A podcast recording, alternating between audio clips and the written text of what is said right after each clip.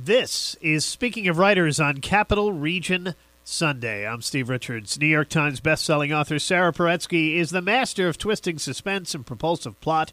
She has been hailed by the crime community as, quote, a legend by Harlan Coben and one of the all time greats by Karin Slaughter. Her acclaimed novels featuring Detective V.I. Warshawski rank among the most celebrated crime series in modern fiction now in this spellbinding collection Paretsky showcases her extraordinary talents with 14 short stories, eight of which feature the indomitable detective and a new VI story, too. The book is Love and Other Crimes Stories by Sara Paretsky.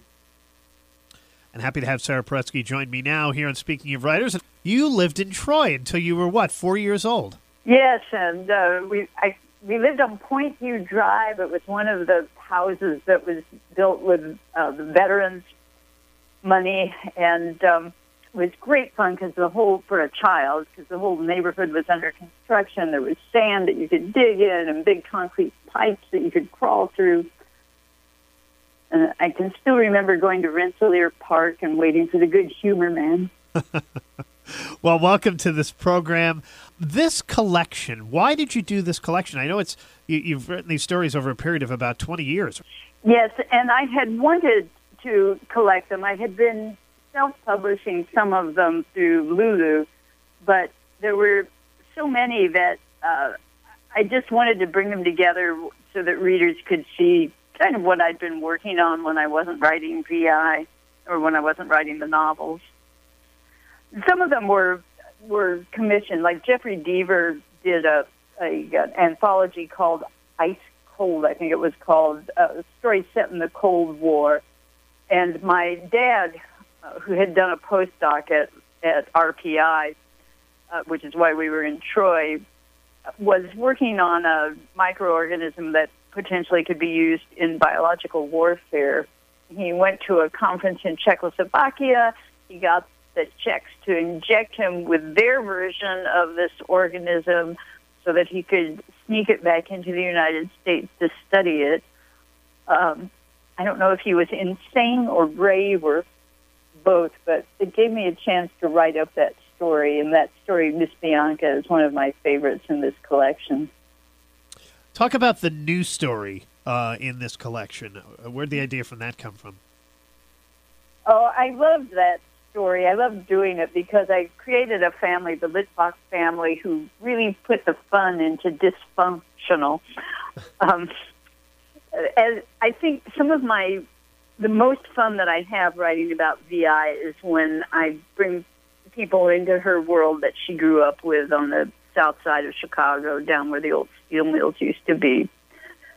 So I have four brothers, and when I was growing up, they they kind of had this three musketeer attitude: one for all, all for one. If one of them got insulted, the others were going to go to his rescue or to my rescue that kind of died out in adulthood. But I began thinking about it. One of my brothers lost his job in what I thought was a very unfair firing, and I thought, dang, we all should have been getting together and beating up his employer, and um, and of course we we had outgrown that that mindset, but it made me think about if you never outgrew that mindset and you really were very loyal to your family, what would you do to support one of your brothers or sisters if they got fired and it wasn't right?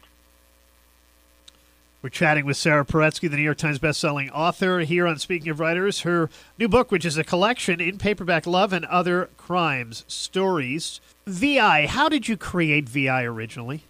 I had wanted to create a woman detective for a long time, but I I read nothing but crime fiction really for most of my adult life, and sadly, that I think it's still true. Ugh, I'm in my 70s now, and I still am not reading Milton or other great writers.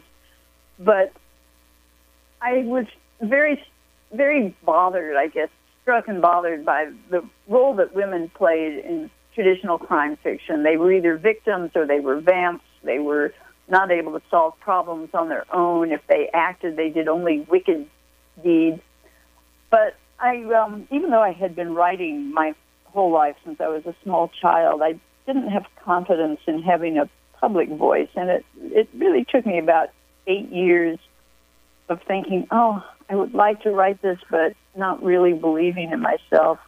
And then finally, I um, was galvanized. I was one of the women who entered management in the professions in the wake of, of the Civil Rights Act of 1964. I was one of the ones who got boosted into management from the clerical ranks where we had traditionally hung out. And I worked for a guy who was really the only good thing you could say about him was that he was as awful to the men who worked for him as he was to the women. And I was in a meeting with him, and my lips were saying, "Ooh, Fred, great idea." And the balloon over my head was saying, You turkey bird, unspeakable, unprintable, unsayable on the radio.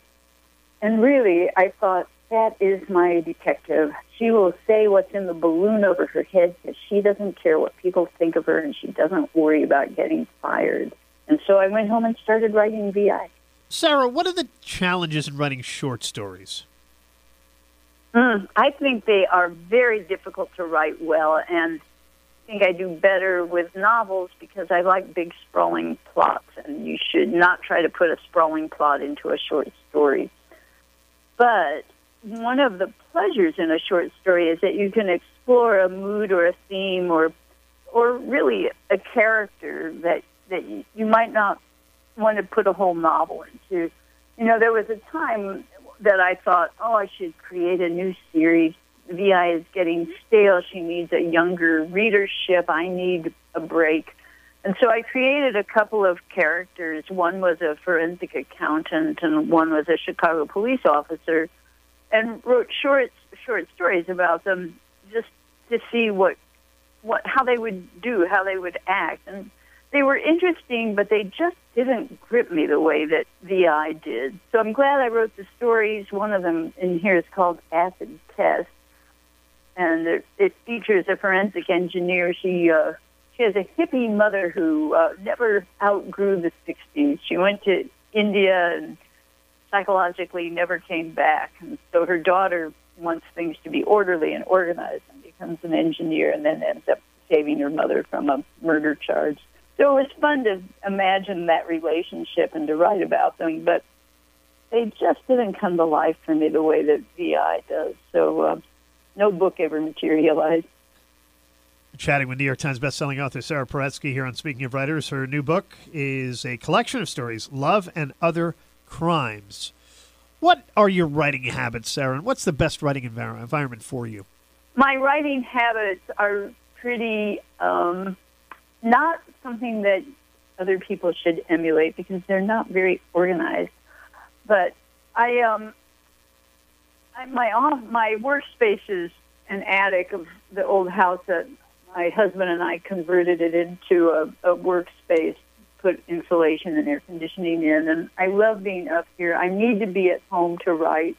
I have friends like Val McDermid, the well-known Scottish author, who will write anywhere. They travel with their laptops. I I can't. I need to be in my space, and then I kind of stew around and pace around, and it takes me a couple of hours to just get interior enough to actually sit down and work. So, um, uh, not something that you want your child to grow up doing. You want your child to grow up being disciplined and organized and orderly and not to waste so much time. Are you working on another novel? And if so, can you give us a sneak peek into what it's about? I am working on another novel, and it's a challenge in the age of COVID because a lot of the the action in my books.